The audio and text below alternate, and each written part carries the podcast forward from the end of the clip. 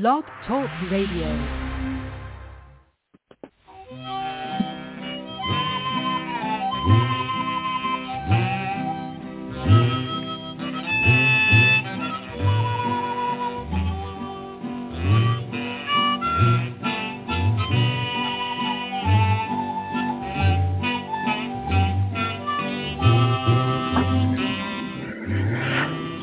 And welcome once again to the Lucky Mojo Hoodoo Rootwork Hour, brought to you by the Lucky Mojo Curio Company in Forestville, California, and online at luckymojo.com. I'm your guest announcer, Papa Newt of papanewt.com in Omaha, Nebraska, and in just a moment we'll be joined by our co-host, Catherine Yronwode of LuckyMojo.com in Forestville, California, and ConjureMan of ConjureMan Consulting in Mission Viejo, California. This week, we'll be joined by a special guest from the Association of Independent Readers and Root Workers, a sister girl from Los Angeles, uh, California, and available at Hoodoo Psychics at Sister Girl. Uh, and today they're going to be bringing us a topic on photos, uh, spell work with photographs.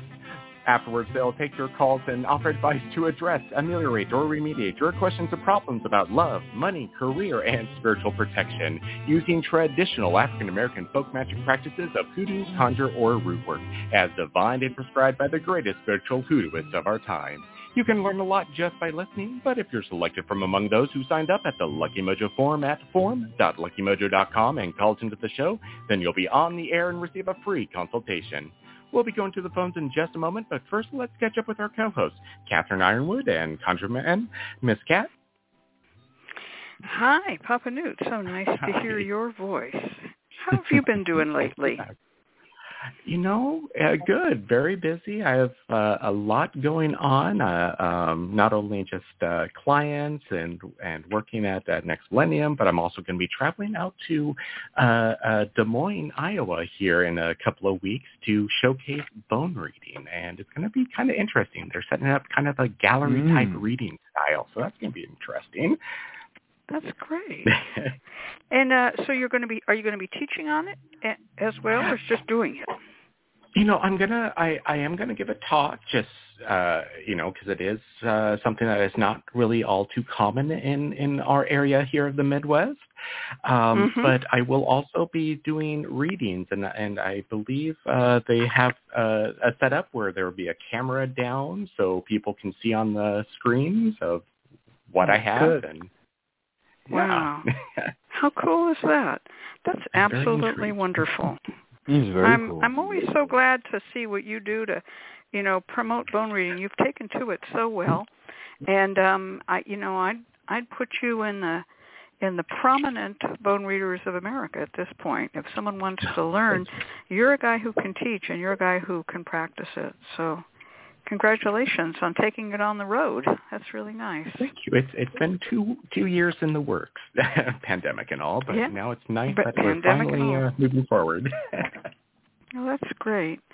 Well, things here at Lucky Mojo have been very interesting. We had our first week open to the public in the last two years, a little bit more than two years, two years and a couple of weeks.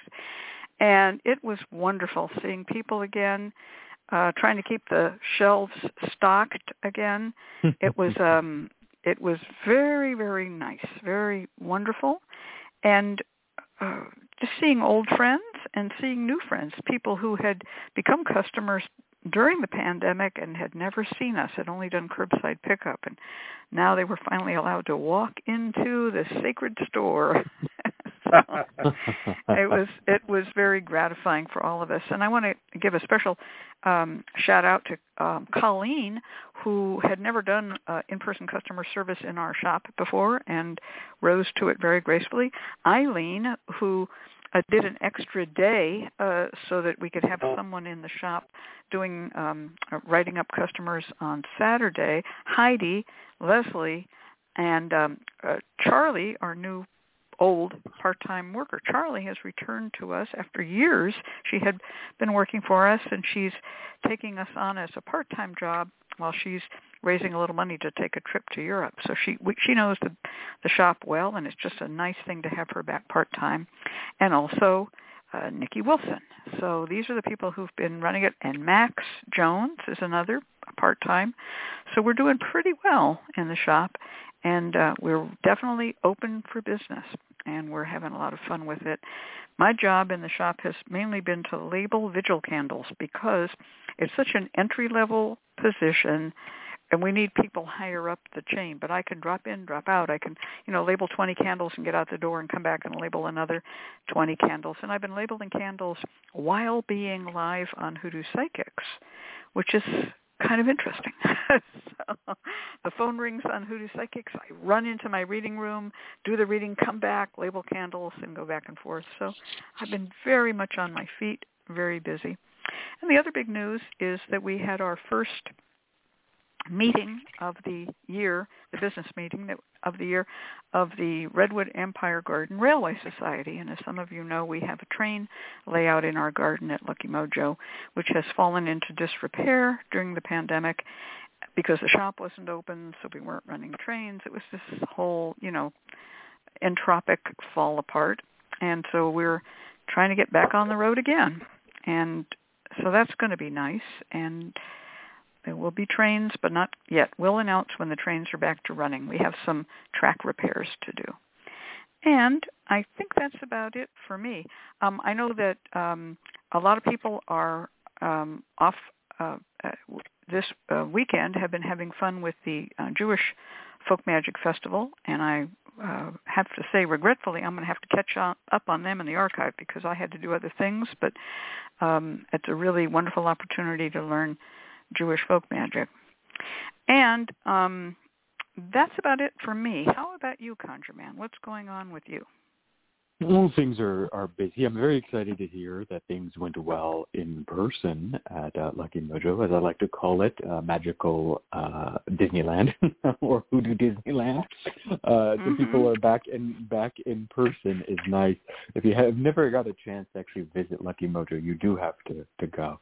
The products are amazing. We all love the products, but there is an atmospheric component that you don't want to miss they're really yeah. being able to see being able to see the church outside, being able to see the candles. Um, I remember I tell people to they ever go in to ch- look check out the altars, what a love altar looks like, what a money mm-hmm. altar looks like.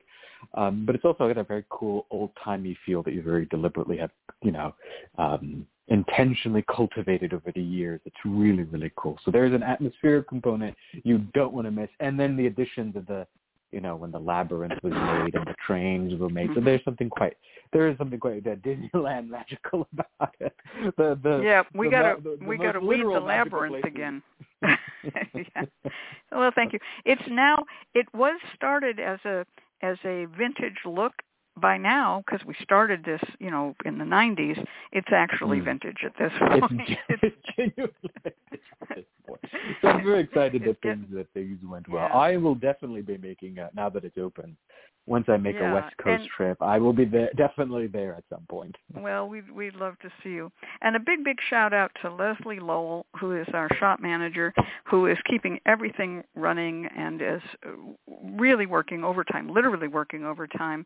And um, Leslie and um, Nikki are primarily the ones. Oh, and Max um, are primarily the ones that are running the uh, candle ministry, MISC Candle Ministry. So we have that up and going again after having it had it down during the pandemic. Lots of candles on the altar. If you want candles burned in a safe place um, away from your home, we will burn them for you. And uh, so, and we will send you reports on how they burned. Colleen is doing the reports. So that's what we've got. Now we have a guest today, and uh, has do. been a while since um, since Sister Girl has been on the show. So first of all, I just want to say welcome, Sister Girl, and tell us what's going on in your world lately. Hi. Okay. So basically, I've been doing a bit of what you all have been doing, which is just getting back out there with the pandemic sort of dying down a little bit or seeming to. And um, I've been, you know, taking care of business, getting a few new things done, but just kind of holding down the fort. Well, glad have to have you had uh, Yeah, we're glad to have you here. We've been every time we have a guest on, we ask a question. What kind of readings have you been doing lately? I've been going mm. through a, a rash of these career readings, but then somehow now the love readings have started to come back after like yeah, five weeks readings, of career readings. But now the love readings are starting to wake up. How about you, sister girl? Love readings, career readings, health. What are you getting? I'm I'm getting more love readings.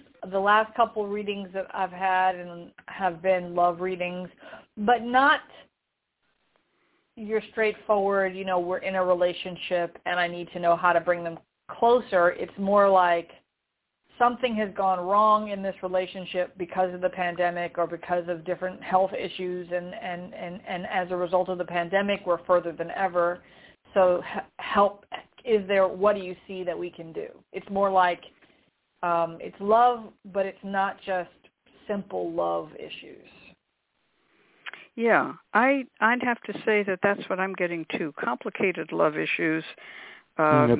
but yep. you know and although i have to say i felt like springtime had returned i was on hoodoo psychics um yesterday and someone called up who had had a long-standing love condition and suddenly was very giggly over a new name. And I was glad, I felt like, ah, spring is here. Maybe the old love will be drifting away because it hadn't been satisfactory. And I'd been reading about it for a while. And now suddenly someone new has entered the picture. And that made me very happy. And right after that, I got another call from a, from a woman who same thing. She had just met a new man and she wanted to know whether it looked good. And to my surprise, I went to three cards and it was like good sex, engagement, marriage. And she was wow. like, what? In three wow. cards. And she said, when? And I and I, I read out another card, Midsummer, and I was like, okay, you're you're on track for a whirlwind romance. And boy, she was happy as could be, and I was happy to see those nice cards for her. So yeah, it's been it's spring, it's springtime. spring. You can tell when spring shows up because the love clients show up. Yeah, yeah, yeah. the love clients appear. Yeah. So, um, well, we have, as always, a topic, and Sister Girl has um, consented to bring us our topic, which is a tutorial on spell work with photographs. And I just want to make a little intro to this concept. As we all know, photographs didn't exist until the 19th century. So you have to ask, what did people do prior to photographs? I'm just going to run through it real quick. You could draw a picture. Or people would actually um, trace someone's shadow in the dust and get dirt from inside their shadow. And what is a photograph but ultimately a shadow? Right? So there are ways that um, images were worked with, and of course dolls are, you know, sculpted, maybe lifelike, maybe just rudimentary dolls. But photos can also be uh, thought of as a doll-like thing, but it's also a flat piece of paper, so it becomes petition-like. And so dolls um, tend to be dimensional, tend to be flat, and petitions tend to be flat. So there's this sort of bridging idea. And I love the working with photographs because there's so many ways, therefore, to work with them. So that's my intro. Let's uh, turn this over to Sister Girl and she what she brings us on the subject of spell work with photographs. Well, now I work a lot with photographs. I find I really like it and I find that a lot of times clients may not have or I may not have any personal concerns. I personally think that photographs work very well. They're not the same as personal concerns, but they can be effective. And I think that many times people just either they don't have personal concerns anymore or they never had or it's too soon for them to get them and I like to work with them. Um, and nowadays, the fact that we can, you know, Hoodoo sort of evolves. So the fact that we mm-hmm. now have printers, we can print pictures we, that are more disposable or that we can do different things with. Um, it's it's easier than ever to use a photograph. There are some photograph spells in the Hyatt volumes, um, mm-hmm. and I'm not sure when they started to be used, but Um, I I've really I've used a couple that I found there, and I really like it. I I feel that because you've got the image of the person, uh, that is as defining as a footprint or a toenail or you know uh, any other mm-hmm. kind of material. So I really I wanna, like I want to just I just want to jump in here because I know a lot of people listen to this show. You said something and they don't know what you're talking about. The Hyatt books, the Hyatt material, the Hyatt interviews. So let's just quickly define that. There have been collections of hoodoo folklore going back as far as the 1870s in, and then by the 1890s there were a lot of African American people, especially at the Hampton Institute, interviewing themselves and other black students at Hampton about hoodoo, and there were a lot of it was published, and it was republished also in the Journal of American Folklore. Uh, then Newbell Niles Puckett uh, did a collection. He interviewed 425 different hoodoo practitioners, and did a book um, called Folk Beliefs of the Southern Negro. And it's a fairly racist book, but it, if you just skip all of his editorializing, the spells are there.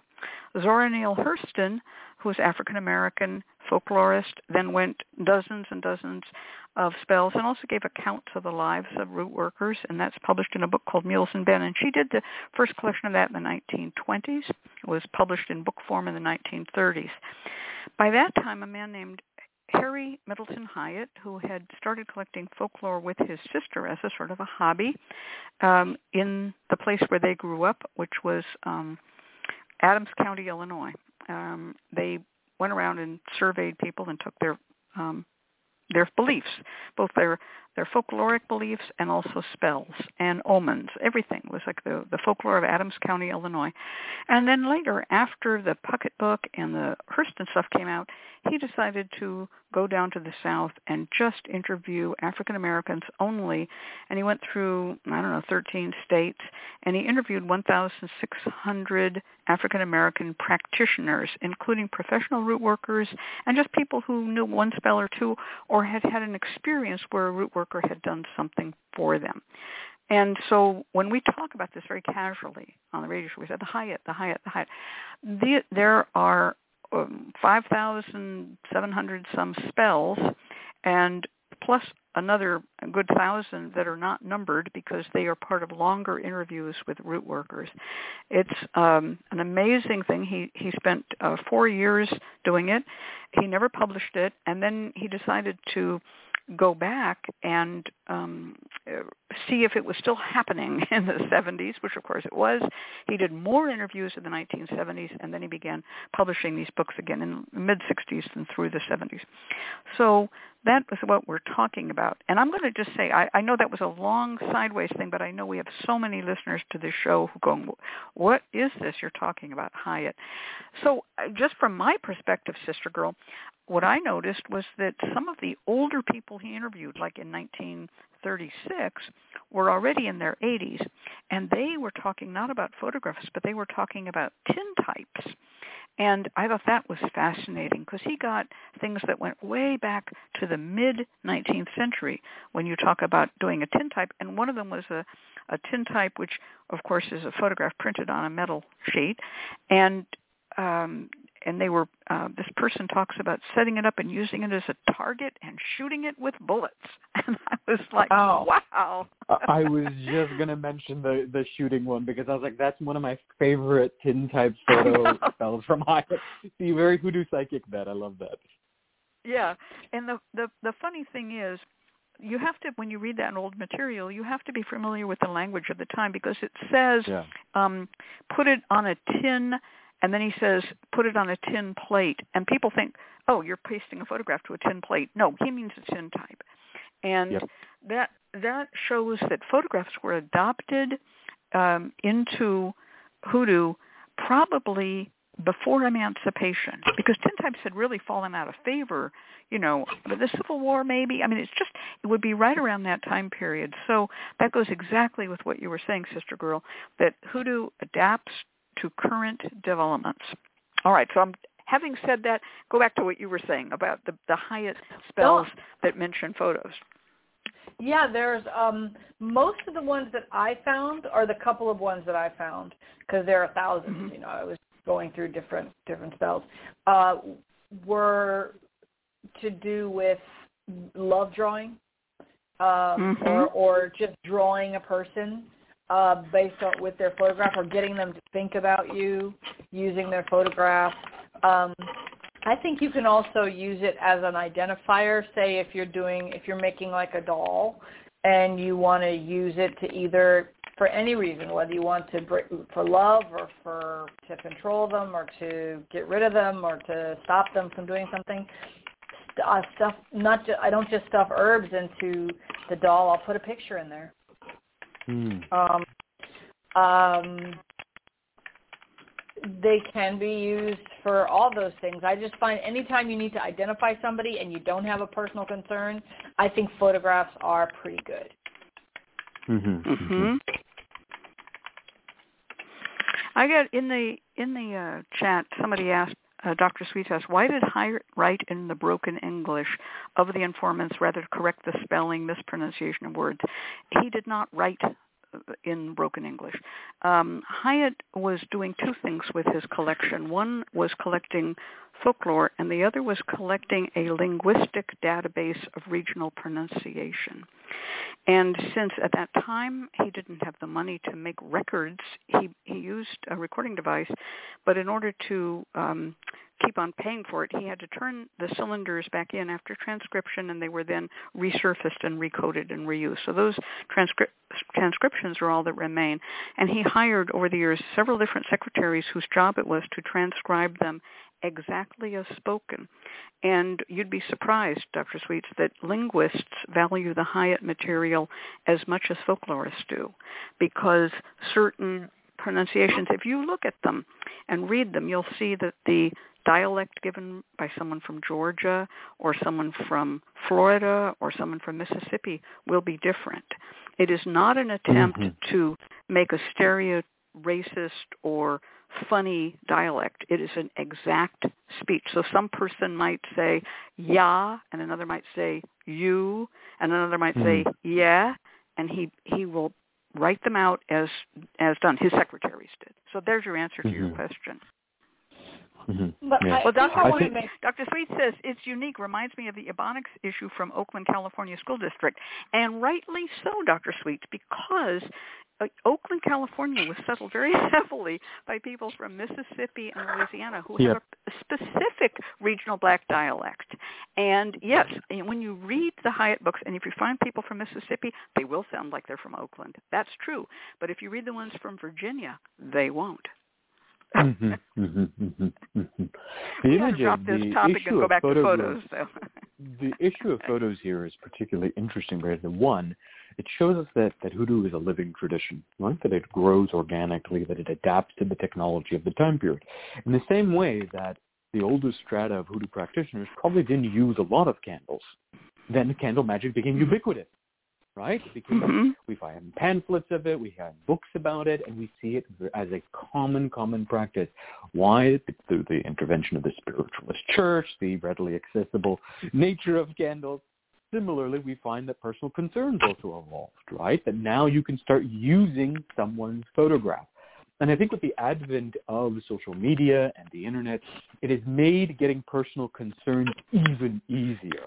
I always tell clients this, that if you don't have a photo of a person, then you're going to have a hard time working on it. Now, we do know that people worked on people's names. Even if they had nothing else, you could work with a name. But I tell clients, I'm like, it's easy. If the person exists, they probably have an Instagram or a Facebook. They have to be from a very unique subculture or, or generation to not have those things. And if you can get the photo and you have the person's name, then you've got a pretty decent link to the person that you can work with to, to do various magical workings. What I find interesting is that personal concerns are or I should say photographs are manipulated. So that photographs aren't just a sort of passive thing that you just include. Oh, I'm going to toss it into my jar.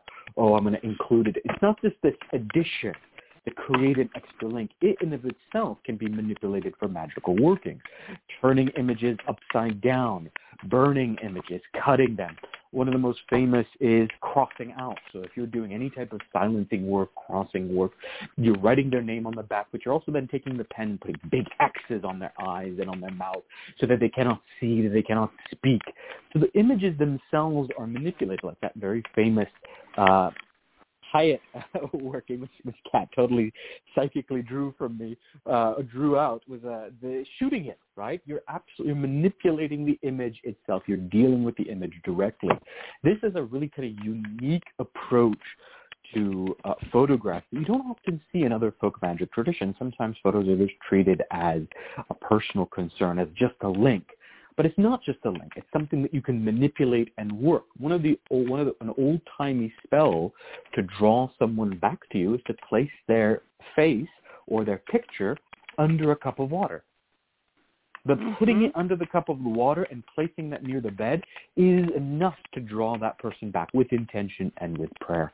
So this is what I really love about working with photos. And this cat, you've talked about how you you have more digital skills than I do. You've talked about how you digitally manipulate photographs. You Photoshop. Mhm. You change images. You put them together. You separate them. You add sigils inside of the photos. So this is a way in, of working which is really kind of unique to Hoodoo Deal, way of manipulating the photo itself as a magical act. I also is- find that if I'm if if oh Go ahead. If I'm using a photo, like say I've I've I've attached a photo to a candle and maybe taped it on or glued it on, and the candle burns down, you know, um, one I feel that the the heat from the candle can kind of heat up the person. It can sort of, uh, depending on what the situation is, but also once in a while a label will burn on a, on especially on one of Mhm. those vigil candles and I found that in my interpretation every time that happens it's a signal that someone has been being slandered or run down by somebody. So I always tell the client if I see that their picture has got a burn up the front of it, that someone's been Mhm. trying to burn them, someone's been talking bad about them or trying to um, influence other people away from them. Yeah, I've seen this with photos sometimes um, scorching, and um, w- w- um, I keep a, a excuse me a set of classic candles to teach people with, and one of them shows a a man and a woman. They were not together, and so we cut out a picture of one and a picture of the other, and we put them on a um, candle that had you know like love me like two people on it and the woman's face on one, the man's face on one. They just fit perfectly.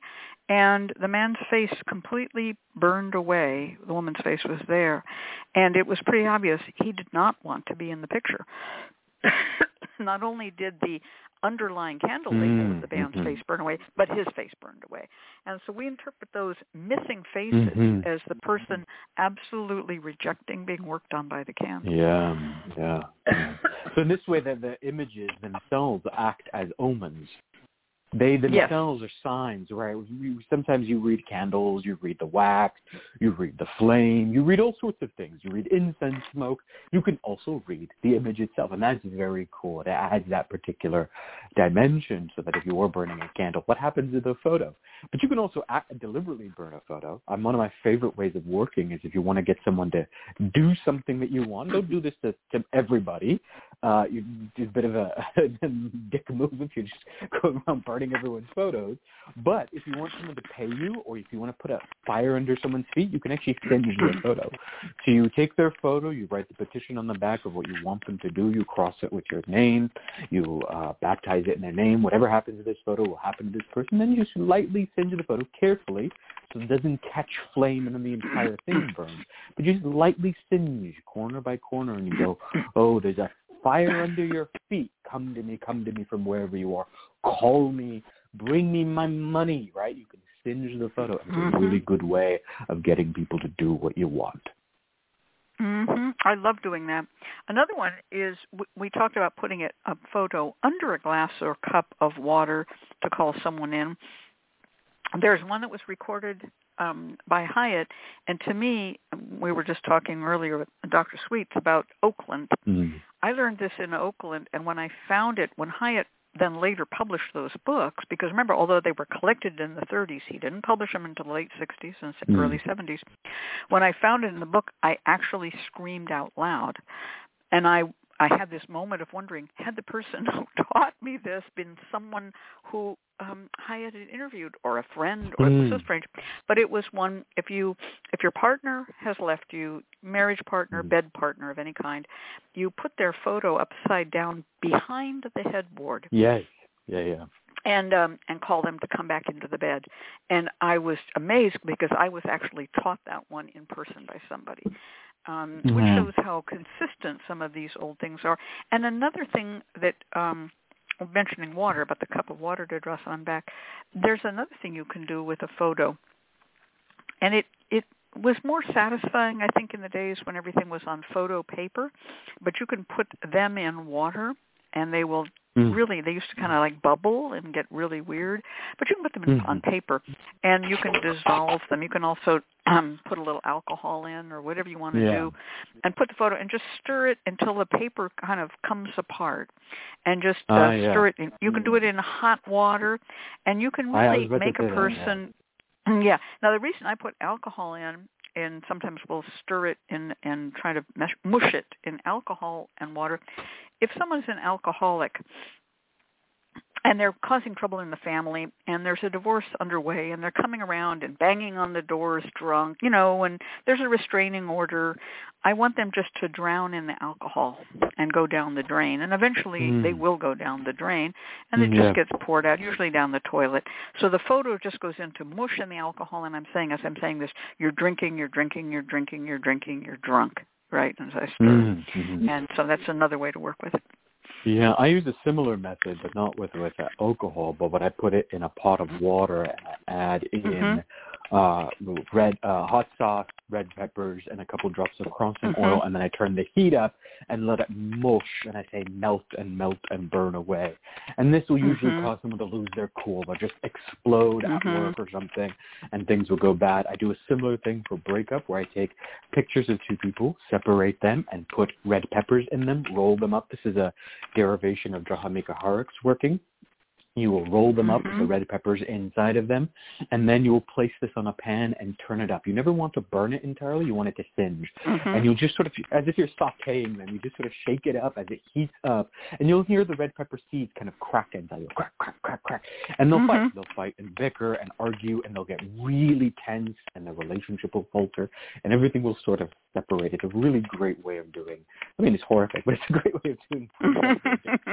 But then there's a really old timey way of working with photos around the same thing, where you take the photo, baptize it in their name, and then you hit it with a shoe, or you strike it Mhm. with a sandal. You take it outside and you smack it over and over again with your shoe. So these are all really interesting ways of using photo papers or photos for crossing work, for breakup work, for, Mhm. for cursing work, for causing people to overheat or to drown in alcoholism. yeah So are these long-lasting spells? Because what I wanted to mention to people is that I do feel that these things work. You can draw people to you. You can do other things. However, it, when you're trying to draw somebody to you, understand that you can you can bring somebody into your to your vicinity, into your world, and have a chance to talk with them and relate to them. But it doesn't mean you're going to create lasting love that way. You're just going to have a chance to to to influence them for a while.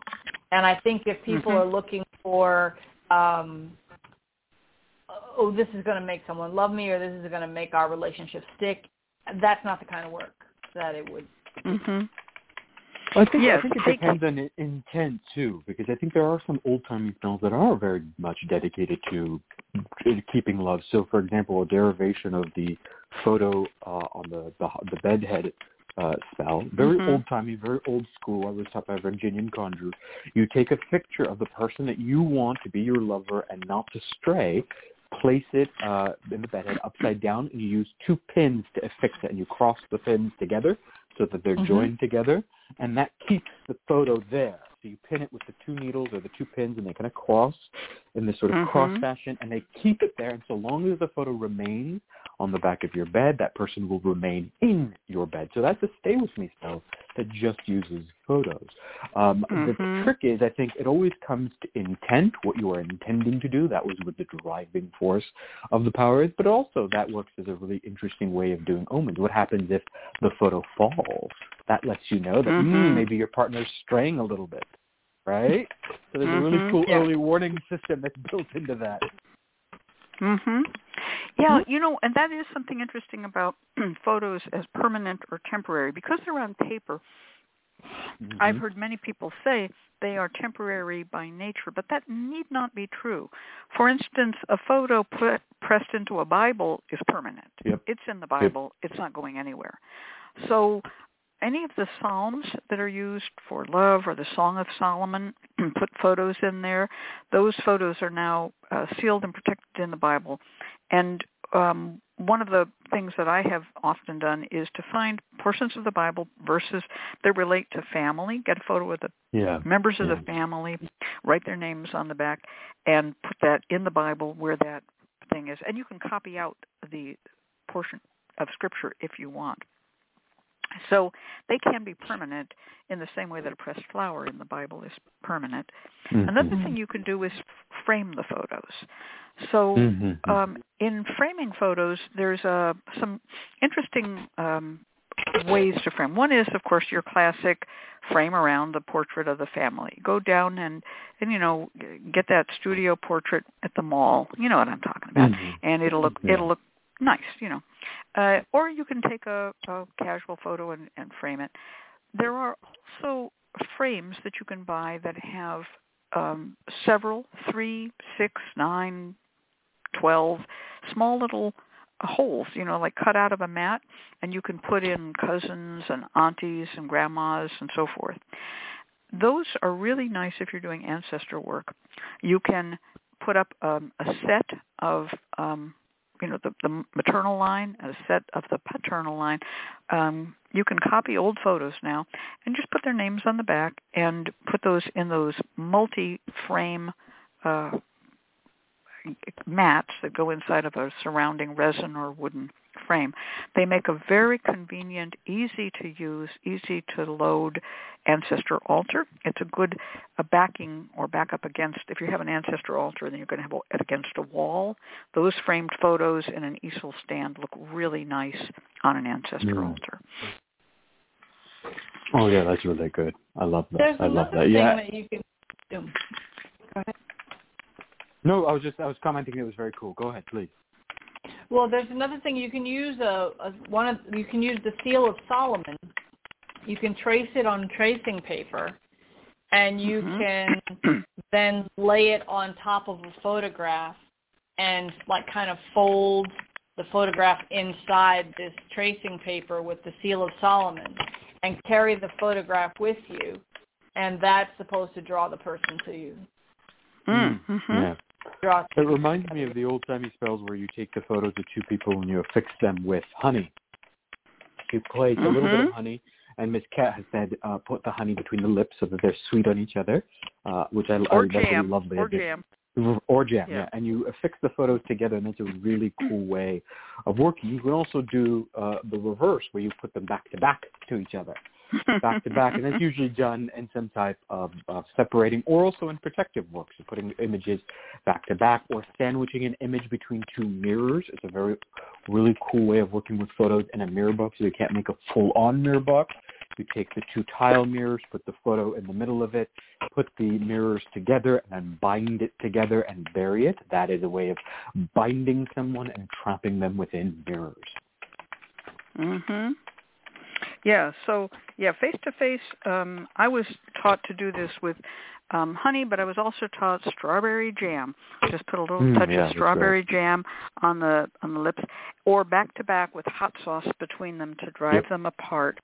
Another Yeah. thing if you put them face to face, um uh, is, is to pin them after you've uh, glued them together, and Yeah. um, and so some people just said um, pin them, um, but some people said use safety pins because that Mhm. keeps them together. These were the, and Yeah. they were especially the little gold safety pins, right? That's what I was told. mhm. The little tiny gold um, safety pins, and then the um, the other one that I heard was to use fish hooks. And so Yes, these yeah. would be um, to hook somebody because the the pin it holds it like a um, you know together in a way that they can't get apart without it being painful. Yeah, the fish hooks is really good. And that's particular. I've always used fish hooks for like come to me and then keeping them. It has a little bit more of a Mhm. coercive component. The pins I've used, but I've used three specifically. So I, so I don't know if this is a little bit more Virginian conjure where they have a more emphasis on like three pins. Um, but every time we do Mhm. number work, there's either three or seven pins. There's a little bit more of a focus on counting, and it could be perhaps Mhm. a bit of a European Germanic influence in Virginia. But one of the ways Mhm. that we were taught almost the same way with either a name paper or with photos is when they were put together, you use three pins and you put it in a row, one at the head, one at the body, and one at the feet, so that they're bound together. So you go, oh, I Mhm. bind your mind to me, I bind your heart to me, I bind your body to me. As you do Mhm. that, you pin the safety pins. It keeps the photos together, and that way, wherever they turn, they will always turn towards you. Hmm Now you see another way that I was taught was four in the four corners, and Ah, yeah. um, Mhm. and so the the jam is point number five. You make your quincunx. Right. I use the I use the fish hooks for the corner. So if I'm ever doing hooks, it's always the Mhm. it's just easier. It's always really really Mhm. weird to get the fish hook in the Mhm. middle. It kind of folds up for me. But so for what I do when I put them face to face, I usually do four the jam or the honey in the middle, and then the fish hooks in the corners. That way they're sweet to each other, but they're also bound by these fish hooks. That Mhm. four corners of the world. If they turn north, you turn towards me. If you turn south, you turn towards me. If you turn east, Mhm. you turn towards me. If you turn west, you turn towards me. So whichever way you go, you turn towards me. These are really cool ways, but it also really speaks to, I think, the simplicity of conjure. And this is, and when I mean simplicity, I don't mean easy. What I mean is that there is an accessibility to it that is very different. We all we talk about the nature of folk magic versus ceremonial magic, right? If you're doing a love magic working in ceremonial works, you know you've got to wait till Venus is in Taurus, and you've got to wait till the moon is rising, and you got to you got to do a certain ritual and certain colors and certain words, and it's very complicated. And here you have two photos with a little bit of honey stuck together, and it is a very immensely accessible but very effective way of working. And of course, you know, we, we find the use of photos in a variety of different workings, whether it's in talismanic work, whether it's in these actual manipulation of the photos themselves, the placing of them in jars. One of my favorite ways of working with jars as you take them. I keep giving out all these really coercive spells today. I don't know. Maybe it's it's Venus being besieged. Clearly, it's bringing out the darker mood. But you take that photo. You take a photo of a person who really pissed you off and who you want to drive away, and you place it Mhm. into a jar. You place the photo upside down. Then you stuff it with red peppers, black peppers, salt. You close this jar. You want the type of jar that has some type of cork top, so it's like a bottle. You put the cork in, and then you stick pins through the cork, and you shake it up. And every time you shake it, you curse and cuss and drive out that picture. And what that pins do will actually will shred the paper. It'll shred the photo until it's just mush inside, just little pieces of paper that have been stuck all over with pins, and then you bury it on their property. So this is a way in which you combine jar magic with the manipulation of the photo. That's a good one. There's a another thing you can do because Gladiator asked about ways to repeal creepy suitors. Another one is to um, mail the photo away, and Oh, this is yeah. one of my favorites. Right? So So, good. um, yeah, you can you can. It it was taught to me as you mail them to France, and Hmm. um, and uh, so mailing them to France, I would I just took this as a metaphor. I didn't realize you actually were supposed to mail them to France at first, and then I found out yes, we're mailing them to France. And Didn't you once in mail later, it to a place called Hell? Didn't you actually mail it to a place called yes, like a there's city also called Hell? yes, there's something. There's a town called Hell. yes, you can mail it to Oh, Hell. Yes, this is so brilliant. Um, I love this. It, it, right. So, but mailing them to France m- was something I didn't understand till much later, when I met people who had done research into the old Creole, um, uh, New Orleans um, language and Mm. and customs, and when someone uh, died, they would say, "Oh, he's gone back to France." It was a euphemism for they had died. Ah, and interesting. So to mail them to France means to send them to their death, which I thought Oh, was wow. kind of fun. Um, and I thought it yes, would, that would also make sense in the World War II context, literally sending them to World War II, uh, right? No, this was war. much earlier than World War II. Oh, much This, earlier. I mean, the people who taught. I mean, yes, the people who taught me that lived through World War II. They were older. I mean, because this was like 1963, and they were older, older people. Yeah. So I thought, well, I'm going to Paris, France, and then um when we, you know, we had COVID and everything like that. No, the, no, the mail is not going through. Uh, somebody said, why don't you just mail them to Paris, Texas? so Oh, that's hilarious. I did that. hmm So. Still Paris, just in Texas. In Texas, it's its own. Just, just kidding to all the Texans out there. That was a California dig. Uh, yeah, I love Yeah. I love the idea of of moving photos. An old timey way of working with photos is to dissolve them in a river, pray over it, and as the water washes the photo away, it drives them out of your your your county, your city, wherever the river is headed to. Um, but you just this is you know we dispose of things in rivers, but people don't often think about that. You can also put a photo in a river. You put it as a petition paper, you pray over it, uh, and you toss it into the river. In fact, there's actually a video of someone finding one of these bottle spells. I'm going to send you this cat. You got to see this thing. You'll, he he has no idea what it is. He opens the thing up, and I'm sitting there going, "That's a bottle spell, bro. Don't open that thing." but yes, you can actually use just a photo. This is particularly for people who are worried about like, what if someone opens it up? Use the photo. The photo will dissolve in the water, make it into a name Mhm. paper and a petition. Tell it what you want to do. Baptize it in their name, and baptize it in their name. Place it into the water. The water will dissolve and carry it out of your life. Right. And I just I just uh, wrote in the chat too. Little paper boats. Um, have you all ever Mhm. learned how to make little paper boats? If you don't know how to make little paper boats, just go on Mhm. YouTube tutorial little paper boats. So, so these are little paper boats. And then you have your little paper sailors, and you put your unwanted people on the boat and send the boat down the river. And that's another nice way to get rid of them, and and uh, you know they'll they'll float for quite a while, but They will will, they will. eventually. They will eventually far from where you are. Yeah, that's right. Yeah. Uh, keeping with the theme that uh, ConjureMan's being evil uh, this week, uh, there are two more things you can do with photos. There are these novelty toilet papers that you can buy where you can print people's photos on them. So you can Mm. buy those where you print people's photos on them and use that toilet paper. This is a old way of working where you use your feces or urine to cross and curse someone. It's uh, it's very nasty, but it is an old timey way of working. People used to write uh, your enemy's name on toilet paper was the common way that it was done. But through the marvels of modern technology, you could print it. In fact, in the past few years, they were, they're one of the most popular ones was the picture of Donald Trump, uh, which was uh, printed by lots of people and used as toilet paper by his supporters as well because they th- they thought it was cool, but also by people who hated him. But it all added up to the same thing. You're, you're technically crossing somebody if you're using their face as a photo. But you can also, if you don't want to pay, pay, you know, do the actual novelty brand of it, there is a way of where, in which you can place a, or affix a person's photo to the bottom of your toilet uh, and then urinate on it. And the act of urinating is to cross and curse that person.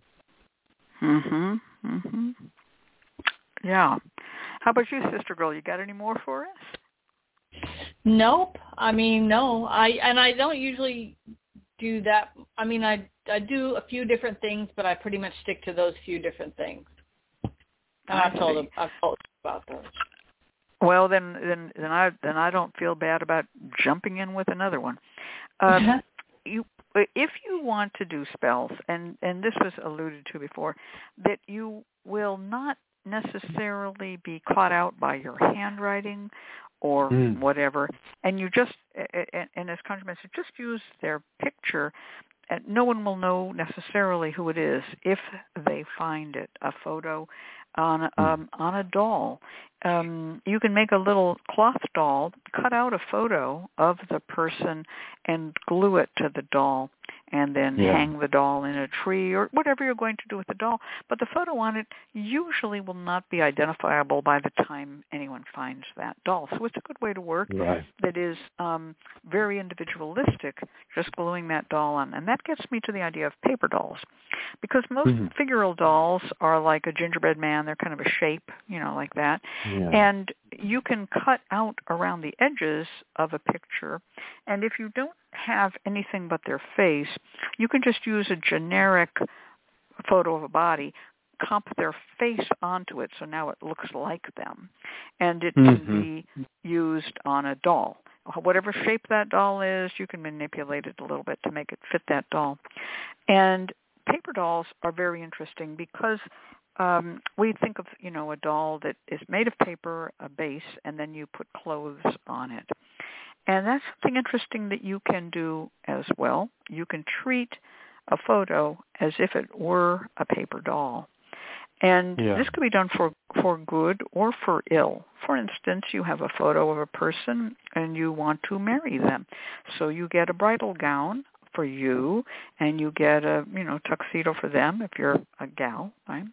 Or two Mm. tuxedos, two bridal gowns, whatever it's going to be. Now you have paper dolls uh, of them and you can actually dress Yeah. them just like you know, little tabs and all that. Um, it's kind of a neat way to work. And yeah. of course, your yeah. petition might be on the back of the dress, "Marry me," you know, and so forth. Yeah. Then there's another thing you can do with these photos that I want to talk about for a minute, and I, I know I've mentioned it a, a few times on the radio show, and that is to use the photos to create labels for vigil candles using the Rider Waite Smith Tarot deck. Mm. So what you do here is you find the card that represents what you want it to be. Um, you make a, a copy of that tarot card. Again, this is assuming you have basic photo editing skills. You don't need Photoshop. There's plenty of smaller, tighter applications that you can use. You either comp in the head of the person or you comp in the whole picture of the person into the tarot card. Now you have a fully made background. You know the hmm. meaning of that card and it becomes a candle label that's individual that you can just reprint over and over and over again to do whatever it is you want to do with them. So um, one of my favorites, the one that actually got me started on this, is the Eight of Swords. This is the lady who is blindfolded and bound outside of a castle, standing in a ditch of muddy water. And I had a person who needed to be shut up in the family. There was a family gathering photo. I she was standing very uh, still, and I cut Hmm. her out. And in those days, I used X-Acto blade. I I cut her out completely, and I put her into the uh, print of the of the uh, tarot card. And then I was able to make photocopies um, from that. Nowadays, I would have done it all with scanning and um, digital. And I burned those candles regularly to shut her up at family gatherings so that she would be tied, bound, and blindfolded. It worked, Mm. and it was it was very good. But there are other ones that you know, like the lovers or whatever it may be. Um, for instance, the devil card, which has the two people bound. Again, you can put um, people in there and get them in some sort of jam. Just thinking about it, Mm. the tarot cards Oh, have a lot very of of great backgrounds and great concepts going on in those cards. Yeah, Do you have any more uses really cool. that are for love? Because we've done. There's been a lot of talk of cursing and her shutting people up, Mhm. but are there more love ones? Well, like she I mentioned said, the Two of Cups. The yeah, the lovers card and the yeah, uh, the lovers card is really a great one to again to put their photos into that. You know, um I wish that someone would just take it upon themselves to make a copy, a set of the tarot cards, the Rider Waite tarot cards with no people in them, just the Mm. landscapes. I would I would really like a set of that. That would be pretty cool. walk Or you could make them would cool. without their faces, so that you can put the faces in. Yeah, yeah, exactly. It just it's just a kind of a Uh-huh. cool idea. Other ones, Yeah. other ones for love with photos uh, that I really really like is to combine their photo. Again, we were talking about the Bible and putting them in the Bible Yeah. in a in a passage of love. But you can also get online um, copies of marriage certificates. Uh, make a marriage certificate and put that together with the doll that you're mm-hmm. going to mm-hmm. have a marriage, um, or two dolls, one for each. Pin them together, glue them together, or however you're going to do it. Another one that I find useful for love is again, if you're going to be making dolls for love, and this might be a pair of dolls that are going to be put in a little what we call a nest together. And you can get a full body naked shot of each person. That's a real nice way to get them together. And this hmm. brings yeah. up another one which is about body parts but i'm just going to mention it. This isn't a well some people can get a photo of their lover's genitals now, you don't want to be using generic genitals. You want an actual photo of your actual lover's genitals. And this comes from a guy named um, L.B. Wright, Larry Wright.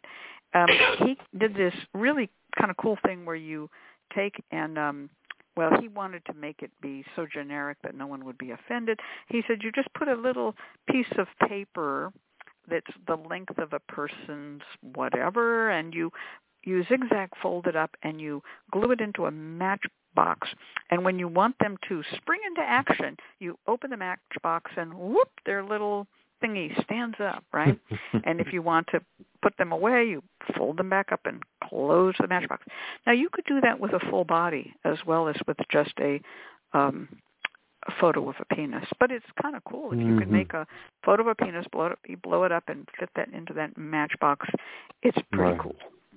Mm. And we've also we've mentioned just so that you know the the record is clear. We also mentioned lots of love spells on this show. We mm-hmm. did the honey between the lips. We did pins. We did fish hooks. The photo upside mm-hmm. down. The photo behind, under the glass of water. The photo behind the bed. So there's been lots of lots. But I'm going to give one for cleansing, just so we can ease any unease there, uh, or soothe any uneased minds. Uh, if you want to cleanse somebody, you can take their photo and use an egg on it. It's a really, really mm. great way of doing cleansing from a distance. You can also do this on a location. You can take a picture of a house. It's particularly for those who are professionals that do cleansing. You can take a picture of a house uh, and do an egg cleansing on the house, or you can do it on a person where you take the photo of a person and do an egg cleansing. And I was taught that you do the cleansing, you roll the egg over the photo, but then you place the egg on the photo overnight overnight and then crack it the day after. Then you, because it's not in person, you want to leave it overnight so it draws everything out while they're sleeping, their nightmares, their negativity, their fears, anxieties, the evil eye, all of it's drawn out into the egg, all the cross conditions, and then you dispose or crack of the egg at the crossroads or at a tree. So you can use a photo in that way as well. It's a type of paper doll, if you will. Yeah, and that's another thing about photos of a location because we were just talking about photographs. They may yep. not be of people. One of my favorites, and again I've mentioned it many times, you want to get a job at a certain place. You go and take a photo of the building where the job is located, especially if they have signage out front, and you want a photo of yourself in front of the sign looking happy. And then you get a little dirt from around the building of the place that you want to work, and you put that on your altar and you can then burn candles for that. But the photo of you at the place becomes the talismanic piece that draws you to the place. And of course, your petition yep. will be, you know, yeah. interview me, hire me, uh, give me yeah. a decent job at, at great pay. And I've done the, that at um, all my jobs, and I've gotten it. It works. I'm going to tell you that. Yeah. I learned this trip from Cat. Every place I've gone to interview, I've taken a photo of myself there in front of their sign, happy, and it works. You work, use it as a petition paper. I'm a testifier for you. I testify it's true. Mhm. Mhm. All right. Well, there uh, we have it. Um, uh, there's our bumper music.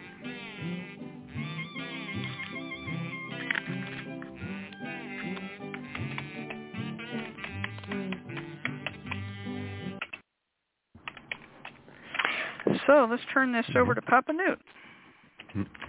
Support for this programming is provided by the Lucky Mojo Curio Company in Forestville, California, and located online at luckymojo.com, and by the Association of Independent Readers and Root Workers, AIRR, a directory of ethical and authentic conjure practitioners located online at readersandrootworkers.org, and by Hoodoo Psychics, the first online run entirely by, uh, sorry, the first psychic line run entirely by Hoodoo practitioners received a reading with a trusted root worker instantly. Call 1-888-4-HOODOO or visit hoodoopsychics.com. And by the Crystal Silence League, a free online prayer service of the Association of Independent Spiritual Churches located online at crystalsilenceleague.org. Now it's time to go to the phones and take uh, today's client. And our client actually is Ryan, who is calling from area code 425. Now, unfortunately, uh, they have not called in, uh, but we are just showcasing them uh, about their situation, and hopefully they can catch uh, the reading in the archives. Ryan is writing, I am trying to find low-income housing in my area, but the wait lists are years long. I'm hoping to speed this process so I can move soon. I'll turn back to you, Miss Cat. All right. Well, I think Ryan is a perfect candidate for our topic today, which is photograph magic. But I'm going to first um, just put in a card for a reading, but then I'm going to go right to a spell because I think uh, that's pretty much what this person is looking to find a way to do it.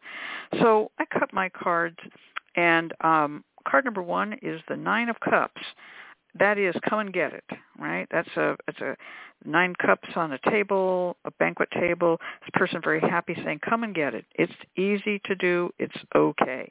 So good sign and now i'm going to go right to this exactly the kind of spell i was talking about about job getting so the low income housing is in specific places now they won't necessarily have logos. You know, there won't be, you know, low income housingsville, a sign out there. But there might be. Some of those places do have signage. If they have signage, use it. If they don't, just take a picture of yourself in front of or among the the housing units that are there. And you can do one for every one of these. Don't just don't just do the one. Um, get dirt from each one. Then I want you to put the dirt on your altar and in a in a bowl or a cup or something and that dirt is going to be the base in which you stick your candle and if you um, don't have enough dirt if you couldn't get enough dirt you can piece it out with a little bit of salt to make a little mound and put your candle in it the pictures of the places that have your photos in them you're going to array them around the candles you can put a candle in front of every one of them if you want, or you can uh, put one candle with a bunch of them around it. Don't just focus on the one place only, but just keep on, you know, say, I, I got to get one of these places, put 12 of them out. The candle you would want to dress with money house blessing and peaceful home and maybe house blessing. So those three oils or any one of those three. Peaceful home is good because you don't want to go into a low-income housing situation where you're in a rough neighborhood or have bad neighbors. Um, money house blessing because you want to save money and it's going to help your house to have that. And then house blessing is, of course, the obvious one because it blesses the house. And I would uh, uh, burn those candles and um, these would be small candles. I'm not talking about a big glass encased candle. I'm talking about little candles. That's why I said you could put one in front of each of those. On the back of the pictures, you can put your prayer for a, a you know good place to live and that you will be favored. You could, if you want to, instead of um, just having the the dirt um, as a base for the candle. Some people would want to go to the idea of a sugar jar, but I wouldn't necessarily mix sugar and dirt. To me, it seems like a icky. Not not something I like to do. although I know some people will do it. So you can make the dirt be a circle, a ring. Put the sugar in a jar, and you can, if you want to, put those addresses of the houses and um, on slips of paper, and on the back of them say, um, you know, accept me as a as a tenant. If one of them is um, taken out of play, someone else got it, you just pull that slip of paper out. That's why I prefer sugar for the spell rather than honey. And you can burn the candle on top of the sugar or honey jar. And that way, if a new one comes on, on into play, you can put it in. But I like the idea of using this as a sort of a what we might call a vision board. But every one of them, and if you have children, if it's a big family that you want to move in, have all the children be in the picture, not just you, but like everybody who's going to be there, and make it a happy photo on a nice sunny day if you can. And that's what I would do to try to attract to me the low income housing. Now the other thing that I would do, and I still have a few minutes here to talk about it, is every one of these places or there's going to be some kind of a managerial person. There's going to be somebody you're going to talk to, whether you have a, depending on what city you live in, how it's all arrayed. Um, there's going to be things to fill out possibly online, and there's also going to be a person you might be able to talk to. Make sure you get that person's business card if you can. If the housing units have a business card for them all or a website for them all. Get that website, logo. That's all part of your sugar jar material. You want those people to favor you and to think of you as, you know, the ones that they really want to help. Then when you work with the sugar and uh, you can lick your finger and um, touch it to the sugar and then lick it in your mouth and say, as sugar is sweet to me, so will the property managers at, you know, Oakview Crescent Terrace be sweet to me and favor me above all other applicants. And then you put the lid back on, burn the candle. So use small candles and just keep at it. I think that you'll get what you want. Another thing you can do is to draw a larger map or get a larger map of the city, the neighborhood, the territory you're looking at, and hi- using a highlighter, mark off where those um, places are, and maybe burn a small candle on the on the map. If the map is big enough, you can you know use a card table, maybe 18 inches by 18 inches, and and literally put these little candles like lights that you're looking at where you're going. If one of them has no occupancy, snuff the candle out. They're done with that candle. I I like to work with these long-term things rather than looking at it as a hopeless large assortment of places that may or may not accept you. I like to look at it very specifically, and photos are a really great way to work. You can also get the photos from uh, Google Street View if you can't go there in person. In other words, someone who might want housing and they they're they're going to move from one state to another and they're going I can't drive there just to get my photo taken in front of the place.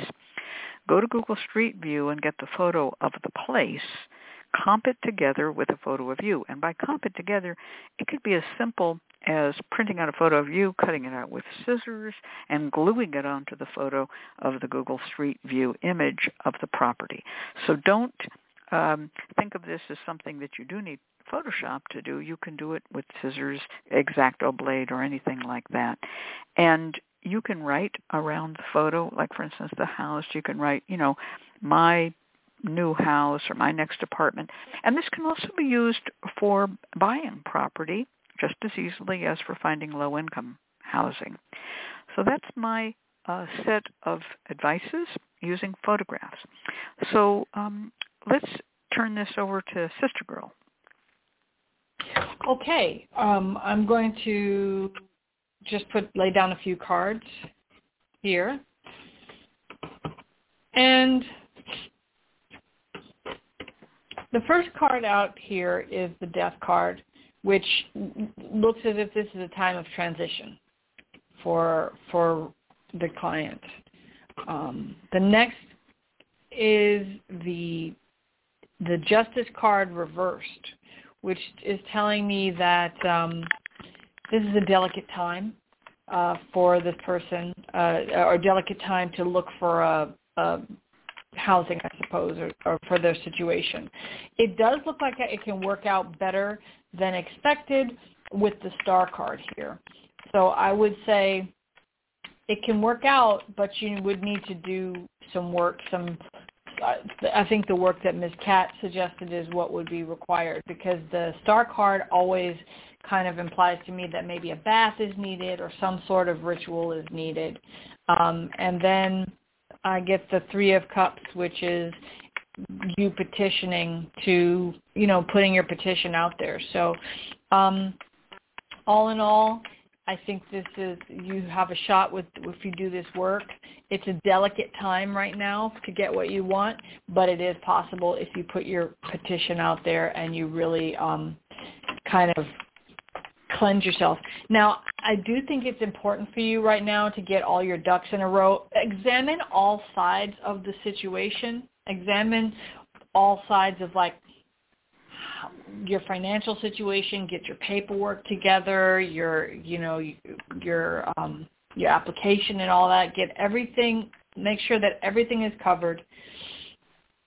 And then um you, it looks like you can have success with it, but make sure that you're ready with that application and with all the supporting materials that you need. All right. Um, and uh, documentation is important too. Any applications that you make that you make online, print them out and also put them on your altar underneath your candles or underneath the photos.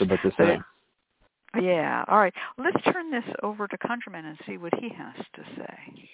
Yeah, I was going to say that one of the suggestions that I was going to give is the application. Uh, if you get dirt from the property, work with that. That's really good. Any type of property that you're interested in, gather a bit of the dirt that you want. That way you have some ownership or claim over it. Um, you can also make sure that you place your footprint going in towards the door. So just very deliberately step whenever they're showing you some type of place or whether they're showing you a physical apartment, even if you can't physically get there, walk the ground and make sure you place one of your footprints towards the door and say, as this footprint goes to the door, so will this property be mine. Then gather a bit of the property dirt take a pinch of that sugar from that sugar jar, mix it with that dirt with a pinch of five finger grass. Then make a crossroads out of this mixture, out of that dirt, sugar, and five finger grass mixture, and place your sugar jar on top of it. So the sugar jar is right in the middle of the crossroads so that it is sweetening the property to you.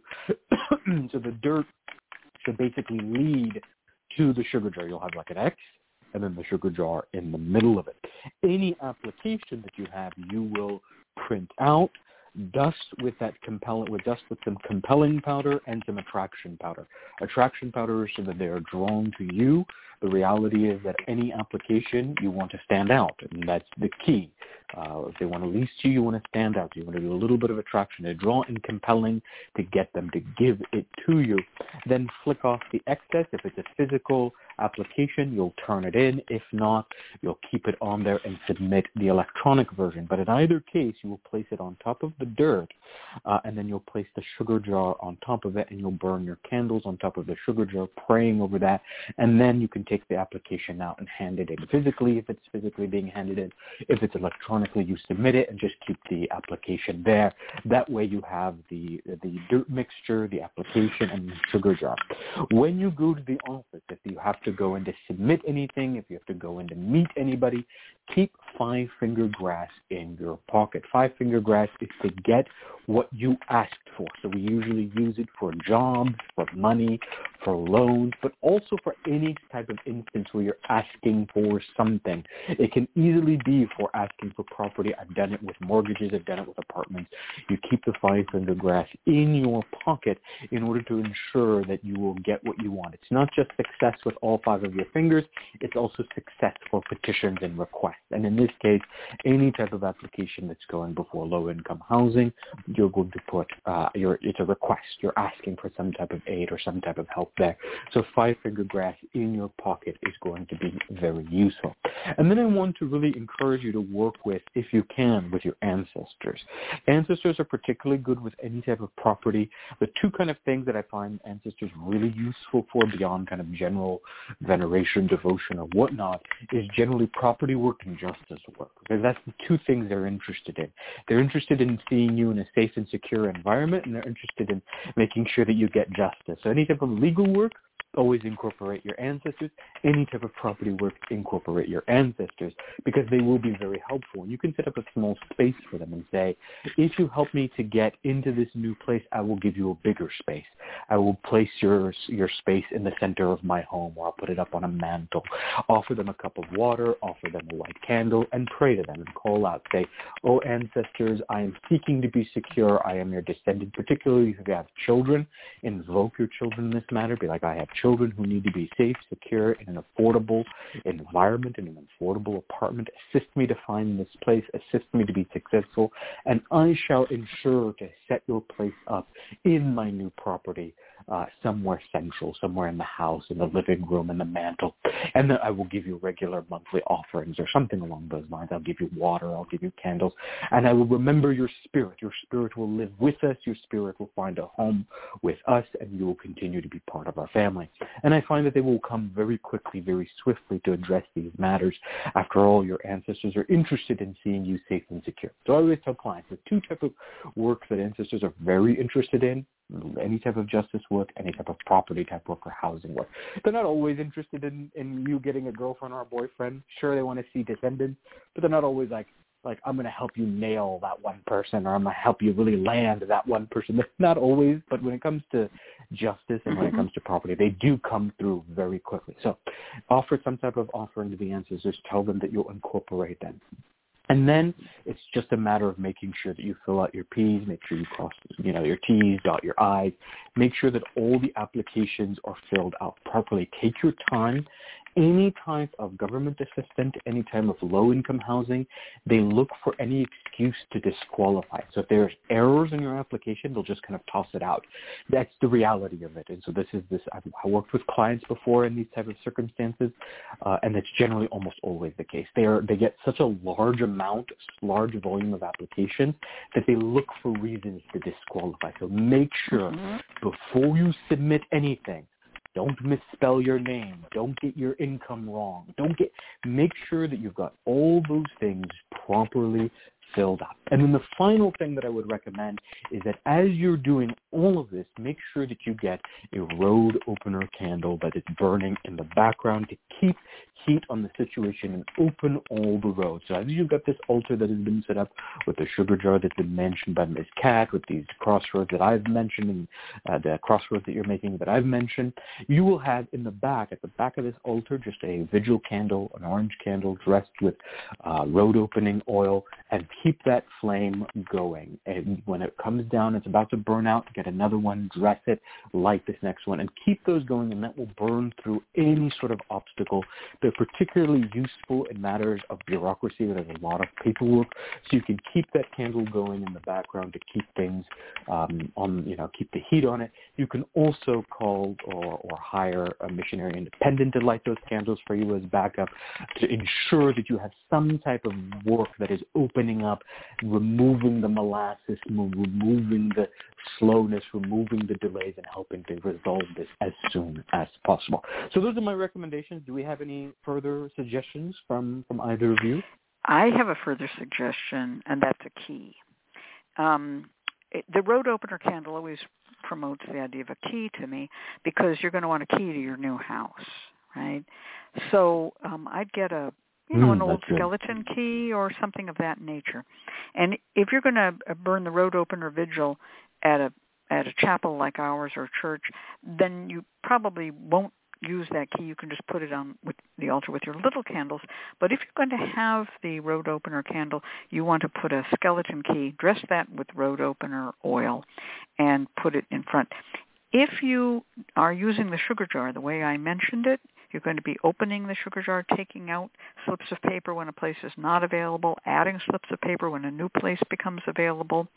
And so when you do that, turn the key mm. in the sugar. Okay? Turn the key in the sugar to open your roads. And you can dress that key, as I said, with road opener on. Okay? Mm, that's great. Yeah. Okay. Wow. So I hope we've given Ryan a lot of ideas. Um, uh, and remember about sugar jars. People think, oh, a mojo, you can never open it or look inside. No, sugar jars you can open and close. Always remember that.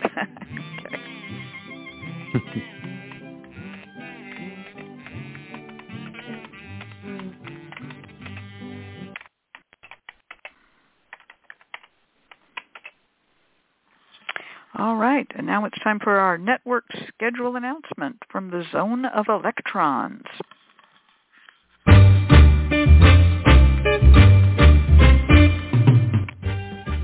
The LMC Radio Network is a media alliance whose excellent shows include The Lucky Mojo Hoodoo Rootwork Hour with Catherine Yronwode and ConjureMan Ali, Sundays 3 to 4.30. The Crystal Silence League Hour with John St. Germain, Tuesdays 5 to 6. The Witch, the Priestess, and the Cauldron with Elvira Love and Phoenix LeFay, Fridays 1 to 2.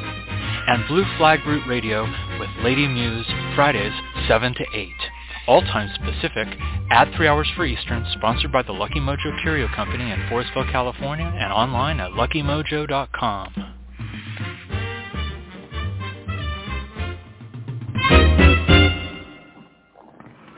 And now it's time for our free spell segment with Sister Girl of SisterGirlConjure.com in Los Angeles. Take it away, Sister Girl. Okay, so the free spell for this week is a two-part working uh, to bring someone closer to you. We're going to use photographs. Um, the first thing you're going to do is you're going to print out a large photograph of the person, and you're going to put it above your door. You're going to post it above your front door with the face of the person facing inward into the house towards you.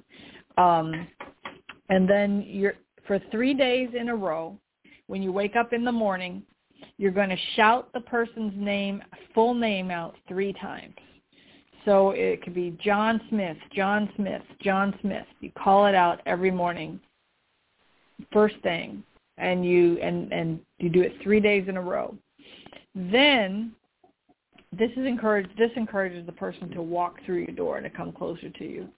Now, at the same time, you're going to make a honey jar, but instead of honey, you're going to use Karo syrup. That makes things move a little quicker uh, than honey. Um, and what you're going to do is you're going to create a name paper with the person's name written three times and cross it with your name three times. And then you're going to place rose petals, lavender, and cinnamon in your name paper. And you're going to fold it up. You're going to put it, plunge it into the syrup, along with a small photograph of the person uh, that who's your target. I would suggest printing the picture out and putting it into the jar, it, it, or, or unless it's just a photograph that you want to lose, because the syrup will spoil the photo. Um, you're going to seal the jar, and then you're going to burn candles on it each day uh, while you're calling out the name in the morning. You're, I would suggest what I like to do for honey jars and syrup jars is I like to burn a candle that's about the circumference of the lid of the jar. I like a little bit larger candle than like a chime candle, just so that it really warms the jar and the the the wax can run down it and it really sort of has more of an effect in my opinion. So you're going to call out the name in the morning, burn the honey the the the, the candle on top of the syrup jar and then uh, in time, when you feel the time is right, make contact with the person. You can continue to burn candles on the syrup jar as you like. It, it's up to you. But you'll kind of have a, a clue or a hint of like, oh, I should reach out to this person and see what they say. And uh, I think you'd get a favorable response. Now, it should give you an opportunity to spend time with the person, or but it doesn't necessarily guarantee a long-lasting relationship. We've talked about other ways to, to kind of add solidity to a relationship, but this is just going to give you a chance to relate to the person. All right. Uh, this is a, a great spell. I love your idea too about using a bigger diameter Mm. candle on the on the jar because it it does it will drip. And some people do like to see the jar covered with wax. Some don't. Everybody's different. That's a very good way to make sure it will cover with wax and that's a good good thing to point out. And i'm going to say one more thing here which we did not mention. Celebrity photos.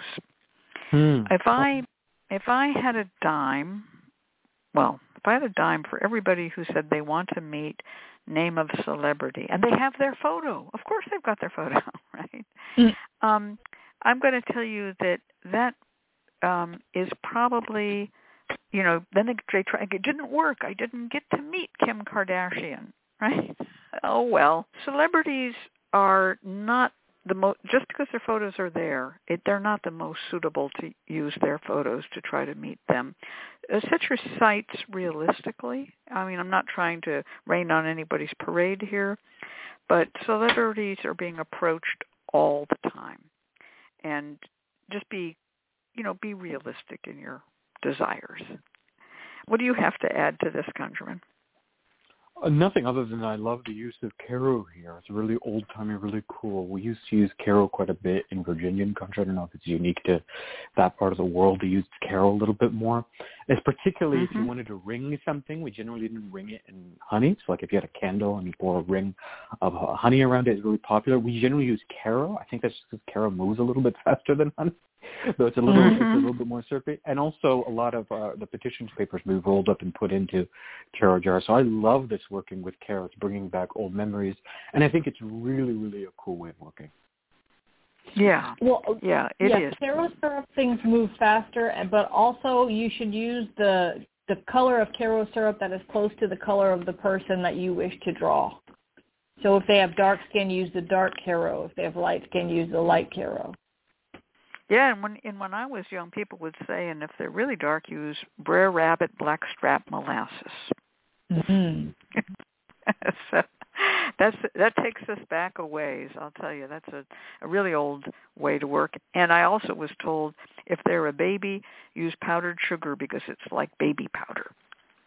So those are some of the the the subtleties of sweetening spells that um, really go back, I guess, you know, a hundred years or more, and should not be forgotten. Karo syrup, and there's other brands that are also used, are very popular because of the color of the skin, and that um, emphasis on skin color, talking again about Mr. Hyatt and his collection, that emphasis on skin color was found most often in uh, New Orleans area, Algiers and New Orleans, and also a bit in Memphis um, mm. but it wasn't as commonly found in his collections in other parts of the country, and has a lot to do with New Orleans Creole culture, in which skin color figured prominently in people's social positioning.